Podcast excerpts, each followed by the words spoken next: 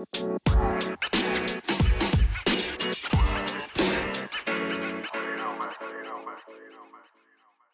morning. I'm thankful and excited and glad that you guys are here with us today as we get to uh, worship. We are going to be in Philippians 3 7 through 11. Again, uh, good morning. My name is Israel Martinez, and I have this uh, blessed privilege of serving here as the lead pastor at Redeemer Church um, Irving. And today, uh, we uh, have this privilege of coming together as children of God. You are son. If you know Christ, you are sons and daughters of a holy God. And we have this privilege to come and worship today and learn today from His Word. So I'm so thankful that we can actually know God. This is going to be a ringing, strong theme in our text today knowing Christ and loss. And the Bible says that it, we know God because He first knew us or loved us. And so uh, uh, the Bible actually says that we are known by God. And that is how we know Him. To know God is a synonym for the biblical idea of loving God or abiding in God, living in God, and having this true belief in God. And so today we're going to talk about knowing Christ in loss. And so let's pray now, pray in your spirit through the power of the Holy Spirit, and ask Him to be here with us today to comfort us and to guide us as we look deeper into God's Word, as we learn how to know Christ in loss. And so many of us have been through loss. And, if you haven't, you uh, will. Loss will come your way. In big ways or in small ways. Loss will come. Maybe it's losing a game uh, or losing uh, something like a job or maybe even bigger, a, relationship. Um, you will lose something that you dearly wanted. And maybe you've lost your, your hopes and dreams that, that you had for yourself when you were younger. Maybe, like we learned last week, rejoicing in loss seems almost impossible. And maybe the biblical idea that you gain Christ and that you gain life in Christ when you count everything as lost just seems too far out of reach for you to believe. Maybe, again, it just seems unattainable. And maybe you uh, have this desire to know Christ in loss, but you're just struggling. Maybe you're actually able to rejoice in loss right now and have this true joy and hope in truly knowing Him. And you just need to hear the gospel of hope to keep rejoicing and to continue to know Him more and more every day. Family and friends, wherever you are today, our text teaches us that we actually share in Christ's sufferings. And that we are to deny ourselves and count our earthly gains or, or pride and, or, or, and all our pain and, everything as rubbish or trash. We are to count everything as loss in comparison to knowing Christ. So, so hear this. If you're if you've lost recently, or if you are um, in, in the process of losing something, lament. There are book, a book in the Bible, Lamentations, where Jeremiah, the whole city is being taken away and being conquered, and he's just crying. He ends up crying in a barrel. Cry, lament. A lot of times in our culture, American culture, it's just be, I'm a military guy, like be strong, make it, be a Navy SEAL, do this thing, pull yourself up by your own bootstraps, don't cry. That's a lie from Satan. You need to cry sometimes. You need to feel the loss. That's what Paul is talking about. It, it, rejoicing in loss or knowing Christ in loss. It's okay. There is a time and place to lament the loss, to cry, to feel it, to let the Lord heal you as you lament and face the pain with the Holy Spirit by your side, comforting you. That's who He is, loving you to take it one day at a time. But the truth is, we can't stay in lament. If you're in lament, go through the process. But we can't stay there. When we know Christ in loss, we, we don't stay there because knowing Christ in loss actually produces worship. And so, family and friends, God's word comforts us today to know Christ in loss. And I pray you feel comforted by God's word today and that it encourages you to actually keep believing Jesus and to keep repenting of your sin to Jesus as we live in this idea of knowing Christ in loss. You see, we know him, we can know him for the first time in our initial salvation, but Christians continue for the rest of our lives in this blessed gift to continue knowing Christ. You don't stop. We don't grow in totally having the market on knowing Christ. We continue to grow. And one of the main reasons and ways Christ blesses his children is to allow us to see knowing or loving him as this ultimate gain and to see everything else as loss. So God loves you. He knows your story. And he desires your heart to be his and his alone and He wants you to live in knowing Him in loss. And so, again, I'm thankful that we get to worship uh, today as we learn from the book of Philippians today in chapter 3, 7 through 11. So, if you have a Bible or a device, I encourage your eyes to be in the text. If you would turn on your device and be in Philippians 3, 7 through 11, or open up your Bible and be in Philippians 3, 7 through 11. And what we're going to learn is that the church should be knowing Christ in loss, knowing that we will suffer the loss of all things and that our righteousness or our justification is found in Christ. As we know his resurrection, power grants hope in the bodily resurrection of his children. That's a lot, and we're going to break that down. But remember again that we've been learning in the book of Philippians about this gospel partnership that actually produces unity in the faith. That's what Paul has been saying. He's said this, uh, this phrase of gain and loss. He said, For me to live is Christ, and to die is gain. And he tells the believers in Philippi that they're going to suffer and be engaged in conflict. It's like, yay. And Paul wants the church to be actually encouraged, not discouraged, encouraged. We say in Spanish, animado. It means like that you would be animated like a little cartoon character that's just a little thing and then he has life. That you would be encouraged, that courage would be put into you by these hard words. But that this courage would come from this foundation of gospel unity in the church in spite of conflict and suffering that the Bible says is inevitable. So the Apostle Paul has used this word partnership in the original language which you maybe have heard in church as koinonia. It's also translated community or fellowship. Many churches put this in their name. Um, and we have defined this biblical partnership saying that true partnership in the church is an active partnership in the gospel. Gospel is just the story of Jesus, the declaration of Jesus' story. So, a true partnership in the church, the gospel partnership is a true partnership in the church, which is an active partnership in the gospel which is a close relationship of mutual benefit of promote, promoting the gospel through cooperation, sympathy, suffering, financial giving, active labor, prayer, and love. And so, partnership is one of the biggest themes in Philippians. And, and Paul has said these themes of partnership, encouragement, and change in people. And a good summary statement for the whole book of Philippians is that Paul encourages this gospel partnership in the church that actually advances or progresses the gospel as it actually changes people and then expands to all nations. And so you see in the, uh, the, this book of Philippians, it was written by this guy named Paul, who wasn't really anything special. He was this Hebrew of Hebrews, this smart guy, he says in, in the text last week that we saw a few verses before our text. He says, um, he was this guy that was zealous to persecute the church. He was zealous to do evil, thinking he was doing the right thing. That's scary, right? And this apostle Paul, who was on the road doing this evil, was then awoken by Christ himself on his, this road to Damascus. And God changed his life and made him this apostle to the Gentiles. And Paul's letter to the churches in Philippi provides this awesome, wonderful example of what gospel partnership actually is within the church. The Philippians shared in Paul's proclaiming of the gospel. They, they, they, sympathized with his suffering.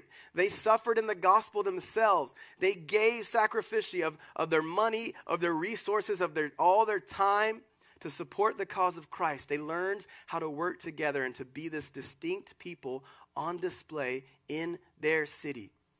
And they prayed for Paul over and over, and Paul would pray for them. And they prayed for this advancement or this progress in the gospel, all as this overflow of deep love born in them by the Holy Spirit. And so at the end of the book of Philippians, we have, or in the book of the Philippians at the beginning, we have Paul, he's at the end of his ministry and he's in jail. And he feels alone. Um, but we see, we learned a few weeks ago that Paul had these partners, like Timothy, this young man that he was raising to be a pastor. And he had Epaphroditus, who we believe is like a deacon or a servant or a missionary that went with Paul, wasn't necessarily a pastor, but these guys had served Paul in different ways. And, and they rejoiced and suffered in the loss for the gospel with Paul. And Paul was wanting the church he says this in the beginning in verse 127 to live lives worthy of the gospel. And he wanted them to live in unity as gospel partners. And he uses these two men, Tiffany, I'm um, Tiffany, not Tiffany, that's not a man, right? Timothy and Epaphroditus as these examples of these true gospel partners. And so, guys, we partner in the gospel because Jesus has called us to gospel unity, not pointless kumbaya, but us looking through our differences and coming together to have true gospel partnership where we hold hands together. And while we may have differences, that's how we become a complete body of Christ. And so we come because Jesus, the God man, came in obedience to the Father. And he came down to earth to be our humbly exalted Savior who has called us to be obedient in following him. This is how we're going to end our service in hearing and singing. Jesus is called to follow him. And he's called us to be true lights in the world. To, to be lights in the world that can actually rejoice in him and actually have gain in loss. And so, again, we're going to learn in our text today that the church should be knowing Christ in loss and knowing that we will actually suffer the loss of all things and that our righteousness or our justice is found in Christ as we know his resurrection power and that it actually grants hope in this bodily resurrection of us, his children. So let's read our text today in Philippians 3 7 through 11. Again, Philippians 3 7 through 11. Read with me. And Paul says, But whatever gain I had, I counted as loss for the sake of Christ. Indeed, I count everything as loss because of the surpassing worth of knowing Christ Jesus my Lord. For his sake, I have suffered the loss of all things and count them as rubbish in order that I may gain Christ and be found in him, not having a righteousness of my own that comes from the law, but that which comes through faith in Christ, the righteousness from God that depends on faith. That I may know him and the power of his resurrection and may share his sufferings, becoming like him in his death that by any means possible I may attain the resurrection from the dead. And so, again, as we walk through this text, we see uh, that our text in Philippians 3 7 through 11 clearly teaches and encourages that the church should be knowing Christ and loss, knowing that we will suffer the loss of all things and that our righteousness is found in Christ as we know his resurrection power grants hope in the bodily resurrection of his children. And so look at verse 7 with me. Paul says, Hey, but whatever gain I had, whatever gain I had, everything that I gained, I counted as loss for the sake of Christ. True children of God, true partners in the gospel, do what Paul says in verse 7. We count our gain, our pride, our pain, everything that we put in place of or over God, we count all that junk as loss. Our, our, our fear, our fears that when, when we doubt God or judge God, Paul is saying, don't do that. Paul says, but whatever gain I had, I counted as loss for the sake of Christ. He echoes Jesus saying that we should be counting our gains as loss. And that is how we can rejoice in loss as we learned last week. And, and when, when we actually, as Paul kind of comes to a conclusion here, when we know Christ in loss, we actually gain. And so we see verse 7 teaches that the church should be knowing Christ in loss. We must count our earthly gain as loss. Paul now emphasizes what he means in verse 7 here in verse 8. He's saying, Indeed. He said, All right, I just said this idea of counting and lo- counting uh, everything is lost and losing. He said he reemphasized it in verse eight. Indeed, he's like, pay attention, for real, for real. I count everything as lost. Why?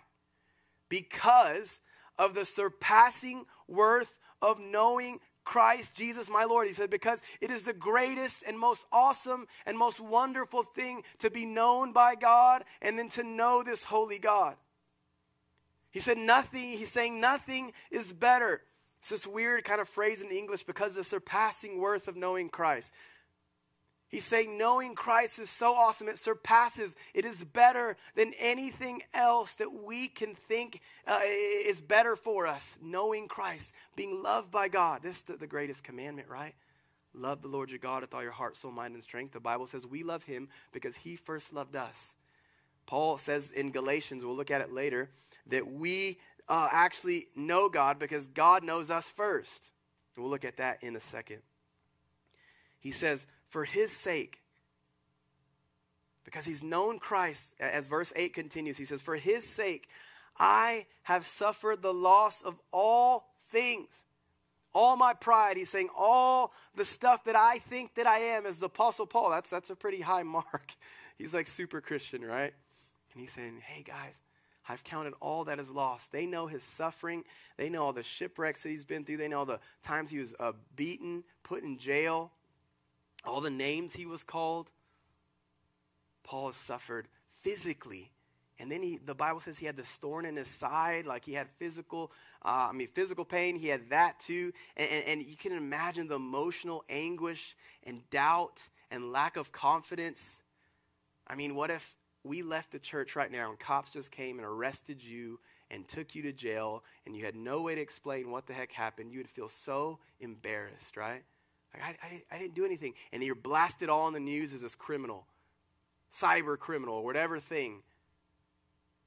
If that would happen to you, just imagine how, how emotionally drained and, and how much suffering you would feel. Paul, he, he, he couldn't plead his case. He was in jail su- suffering. And he says, I count them. I count all my pain. I count all the good things, all the bad things. I count them as rubbish, as dung, in order that I may gain Christ. There's this thing that happens is when we lose those things, when we put those things to death, when we realize they're not valuable, we actually gain Christ. So in gaining, we will suffer loss. That we have to realize that and accept that. If you are really um, gonna pursue Jesus Christ, you will lose things. It will not be easy. It doesn't mean that we go seeking those things. We don't seek persecution or seek suffering, but as Paul says to Timothy, those who desire to live a godly life in Christ Jesus will be persecuted. Ouch. It's not easy. Know that we will suffer loss in all things, is what verse 8 shows us. That's the, fir- the, the, the, next uh, kind of a point that we see. And and in that, that we must count our gain as rubbish. And when we count our gain as dung, when we do that, we actually gain Christ.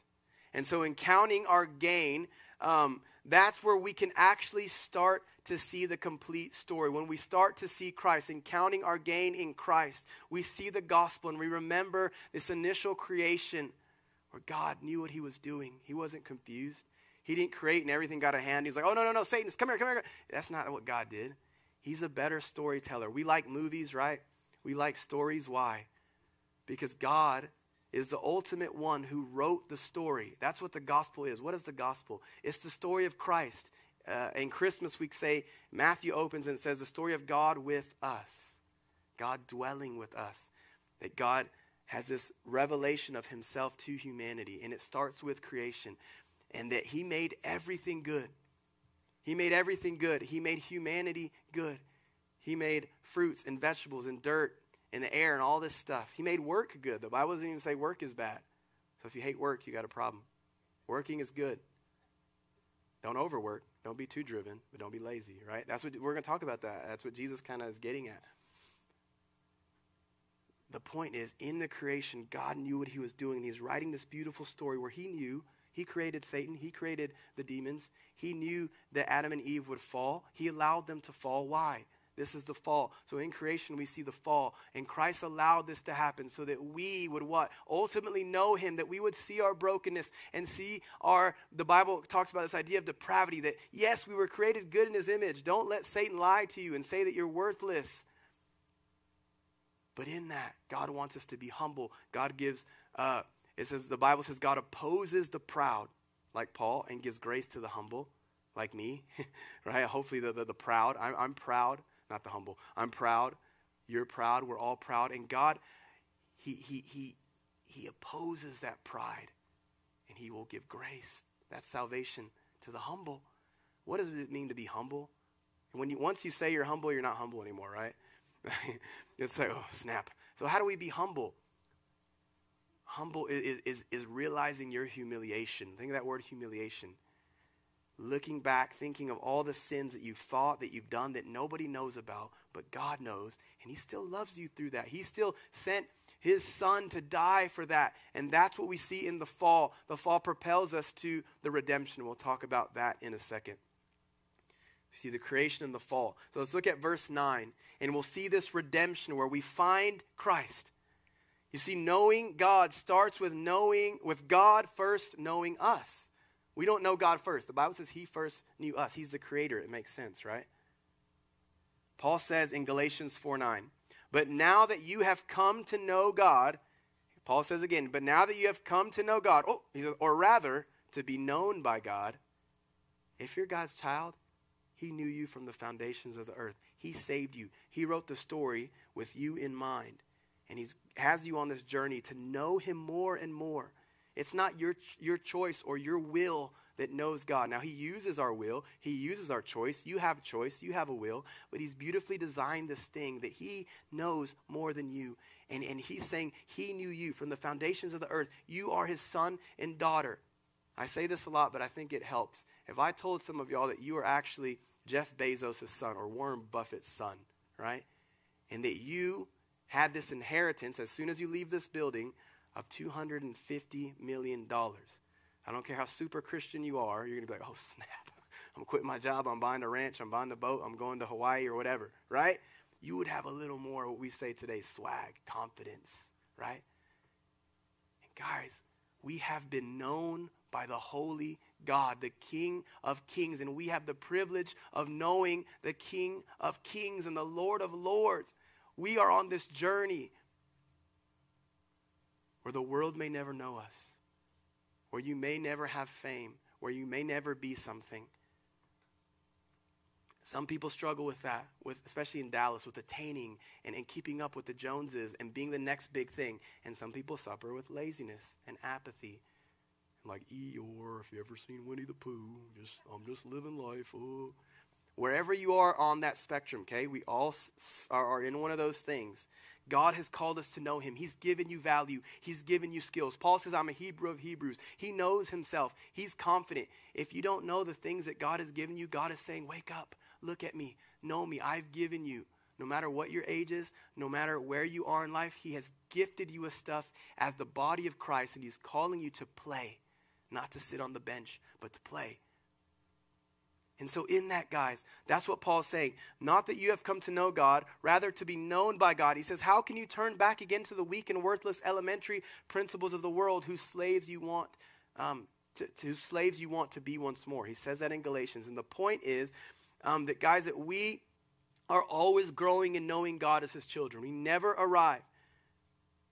And we can still sin. The Bible says we are not perfect, but the Bible does say we are being perfected.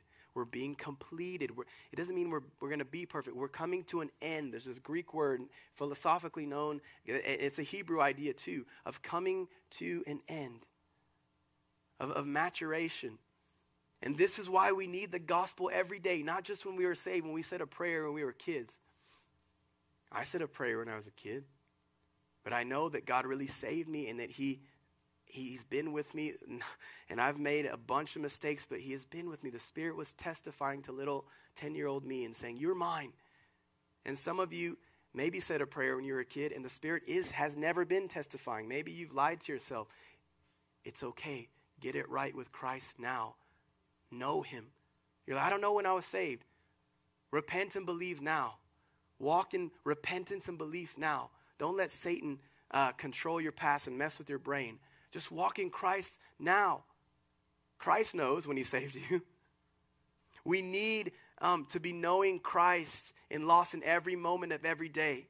We need to know Christ continuously, not just at a church service, not just once during the week, but as we live our lives making disciples with the body of Christ.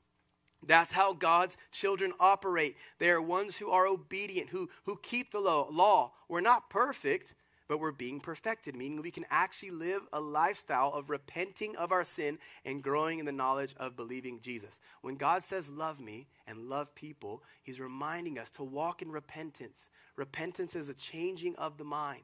That's literally the Greek word. And a turning away from sin and Satan's kingdom and turning to God. This is the invitation you've been given. That's power to say no. Jesus was the ultimate master at having the power of denial. That's why he calls us to deny ourselves. We're going to sing that song again at the end of the service. He says, deny. Is it easier if you're the strongest person in the room to just go and like Hulk smash, right? That's not strength. That's, that's like physical strength, but emotional strength is restraint. It's the King of Kings, the man who was this perfect God man who could just bring the angels.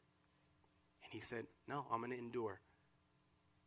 I'm going to actually deny myself. There might be things I want to do, things I could do. These are for those ambitious people, those who want to take over the world. Those sometimes that the enemy will use good things. He'll use Christian vocation. He'll use Christiany things to make you want those things more than him. Or he'll use the things of the world. Satan will come and use those things to deceive you, not God. Satan will use those things to deceive you.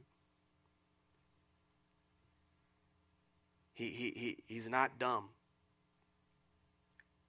But, guys, knowing God again uh, uh, allows us to live these lives of repenting and believing in Jesus. And as Christians, we can grieve the Holy Spirit and we can actually sin. There's no perfection, but our hope is in Christ's righteousness, not in ourselves. There's no condemnation for those who are in Christ Jesus. We don't live condemned. We know ourselves. That's what a humble person is like. I know, I know me. If you knew me, man, you would not like me. I know me. And Christ knows me. And in Christ, we have hope to live a lifestyle of repenting of our sins and growing in the knowledge of believing in Jesus. It's what Paul says again in, in, in Galatians 4 9. And so I'm going to read verses 8 and 9 together now in context. Paul has said again, Indeed, I count everything as lost because of the surpassing worth of knowing Christ Jesus my Lord. For his sake, I have suffered the loss of all things, and I count them as rubbish. Why?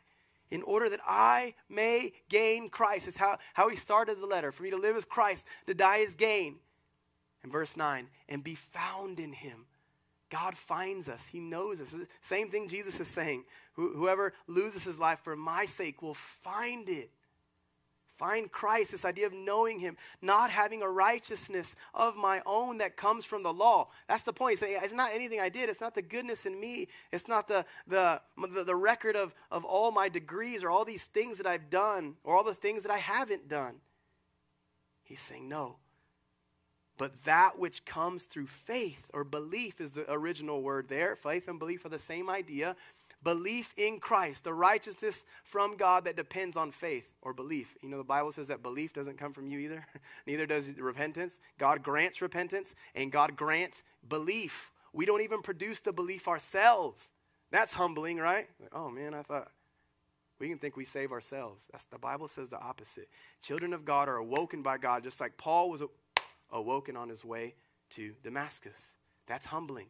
You didn't save yourselves if you're sons of God. God saved you. That's the miracle. That's what makes you go, if we saved ourselves, then we would be God. That's the point.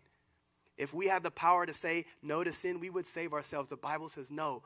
We know Christ because he first knew us. And so as we, as we have read at the end of verse 8, Paul says, I have suffered the loss of all things and count them as rubbish in order that I may gain Christ. And he says, to, to be found in him, not having a righteousness of our own, not having a justification of my own. That's the same word in Greek. A justification or, or, or my own rightness, we could say. Because the rightness doesn't come from me, the justice doesn't come from me, the justice comes from Christ. But that which comes through faith in Christ, this righteousness from God, again, that depends on faith. So our righteousness is found in Christ.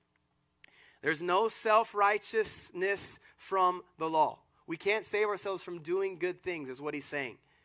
But rather, this righteousness or this justice that comes from faith in Christ. And it says that faith, we can see the idea that faith in Christ equals this righteousness from God that depends on faith that he gives us. God gave you that. God knew your story from the beginning. He know all these, so many things are intertwined, guys. I went to this conference yesterday. We didn't even know we were. I just saw all these, all these brothers and, and people that I've known, and how we've just randomly. Even this the, this older gentleman that spoke, he's he's encouraged me several times during my faith. He he grabbed my arm and said this really encouraged. He didn't even know who I was. he, he, he, but I just like that guy has encouraged me so much. He doesn't even know it. And so many things are intertwined if we just look up and see Christ and know Him and see the wonder of who He is and this privilege that we get to live. And you see, if we know the gospel story and understand the creation and the fall, we will see Jesus and we'll see Him in redemption. This is where He meets us and knows us and allows us to know Him. In this repentance and belief, God has called us to change our minds. That's what it means to love God or to live in God or to know Him, is walking in this repentance and belief. You're not getting resaved. If you're Christ, no one can pluck you out of His hands. But if you're Christ, you will walk in repentance and belief. You will walk in the confidence of the son and daughter, not as Jeff Bezos or Warren Buffett's son, but as sons of the King. And, and if you've counted your righteousness as lost and have Jesus' redemption, which is crediting to you righteousness, it's giving, putting righteousness in your account, and you will know his resurrection power. That's what the next few verses say. That leads us to this future bodily resurrection where, like we just sang, there will be a day, guys, there will be a day. Look at verses 10 and 11 with me. They say, Paul says, that I may know him. He's going back to that knowing him. That I may know him and the power of his resurrection. That's power. And I think we can see a little bit of the power of God. We think God is this weak, like Santa Claus, Ned Flanders, like do do do. He's just like the Easter bunny. He doesn't talk like that. He doesn't. God is strong. God is powerful. The old King James would say God is terrible. Hmm? Like a dinosaur, we call them terrible lizards, not because they're terrible or bad, because they're strong. That's what it was saying. God is strong. He's the strongest thing. He's transcendent. If we would see him, our brains would explode. But he's brought the King of Kings, the God man, Jesus, down to earth so that we, it makes him immanent or close, and that's how we see his redemption. We, we can't see it through the Father. Our brains would explode. That's why he sent the God man to earth, this God who was human so that we could know him. And the Bible says this, and this is hard for Christians today. A lot of churches won't talk about this, they won't touch this. I didn't make it up. Get mad at Paul. And that we may share his sufferings. Whose sufferings? Jesus. We're not going to die. It doesn't mean we're, we're, we may. For me to live as Christ, die as gain. That's your call, your ultimate, that you you might die. And some of us may not die. We may not suffer like Paul. Not all of us are called to be the Apostle Paul. We're a body. But the point of he's saying that his suffering is not just for Paul, it's for all the believers. He was saying all the believers at, at Philippi. How, what does that mean? Becoming like him in his death. This lifestyle of denial is what he's saying. This lifestyle of not trying to gain something money, status, privilege or, or, or just an easy, lazy, comfortable life. Whatever one is you, if you're the, the lazy man or woman or the driven man or woman, whichever one you are, he's saying that's sinful. Don't do that. Deny that and, and know me. Know me in your loss, in the loss of comfort or in the loss of, of pride that by any means possible, look at this is Paul's heart. He's like, that by any means possible, if I die, no matter what happens, that I may attain the resurrection from the dead. He gets it. Paul is he gets it. This is the hope we have in Christ. Because Christ resurrected, as it, he just said, guys, we will be resurrected. There will be a day where we will have no more pain and no more suffering. And, and we will get to rejoice in Christ and be with Him, and there will be a new heavens and a new earth. These verses show us that we must know His resurrection power grants hope in the bodily resurrection of His children. Guys, if you are living hopeless, remember, I'm not saying don't lament. Lament, but there's hope in your lament. There's hope in your lament. We must know his resurrection power. We will actually share in his sufferings, guys. We, but we become like him in death, and hallelujah, we will have resurrected bodies. I may be wrong. I think your resurrected body is like whatever you look at in the mirror and wish you looked like. I think that was that's good. Hey, not bad, not bad. It's gonna be that guy or that gal, right? Oh, not bad, not bad. You know, thanks, God. Well, I don't know. It could be totally different. Uh, it could be like eight foot five or something. I don't know. But what, what, whatever, I always wish I was like six three or six four. You know, I was like, oh, not bad, not bad. I'm tall, strong. Um, I'm like five nothing. Whatever that is, guys, there is a hope, a real hope. You will be able to touch your arms and you will have real arms and a real face, and there will be no more tears like your tear ducts. Maybe they're out. No more tear ducts, right? No more pain neurons or whatever is in our body. I'm not a scientist. But we are like him in his death as we share these temporal sufferings on earth and count them and everything as lost compared to Christ. Because, y'all, there will be that day, and that day the, the, the, the, Bible calls it the day of the Lord when the king will come back the way he ascended and he will restore everything, including the children and the, uh, these dead ones, the ones who are dead, and the ones who are still living. We will all have these new bodies and we will be fully saved, the Bible says. You're saved initially saved in the past, you're being saved. That's the whole, once you get saved, the rest of your life is being sanctified, being saved in the present, the Bible says, and we will be glorified, saved in the future. These are all biblical concepts. Sometimes we have salvation messed up. The Bible says you are saved, you're being saved, and you will be saved. That's Paul, not me.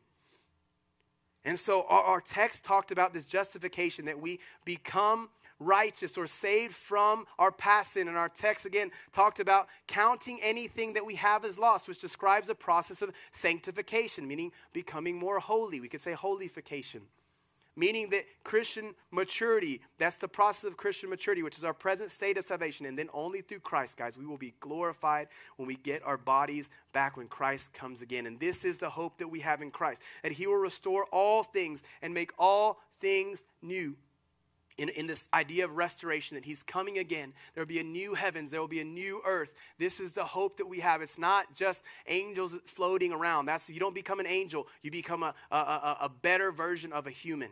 You become a new human. The, God is the, this restoration part of the gospel is also known as new creation. He created Sometimes we forget the gospel story. We talk about the fall and the redemption of Christ, and this is fine. This is true. This is how the gospel makes sense to us.